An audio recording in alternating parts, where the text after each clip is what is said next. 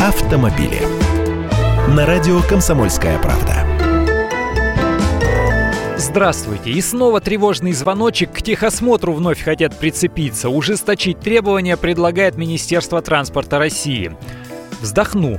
Предлагают при проведении техосмотра проверять работоспособность и соответствие техническим требованиям не только основных фар ближнего и дальнего света, противотуманных, но и всех иных световых приборов, фар светоотражающей маркировки. Предлагают заворачивать на диагностике автомобили с неработающими или демонтированными стеклоочистителями или стеклоомывателями, потому что сейчас разрешено наличие и работоспособность хотя бы одного стеклоочистителя и одного стеклоомывателя для всего ветрового стекла. Проверять хотят и индикаторы контроля мотора. Их показания на панели приборов должны соответствовать исправному состоянию двигателя и его систем. Особые требования к диагностике предлагают предъявлять для отдельных видов транспорта, в том числе оперативных служб полиции, скорой помощи, пожарных и так далее. Я вот только не пойму, чего им не живется-то спокойно.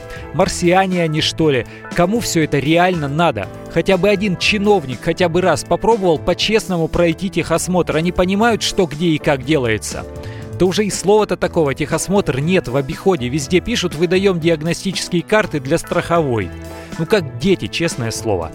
Я Андрей Гречанников, ты «Комсомольской правды». С удовольствием общаюсь с вами в программе «Дави на газ» в 8 утра по московскому времени. Автомобили.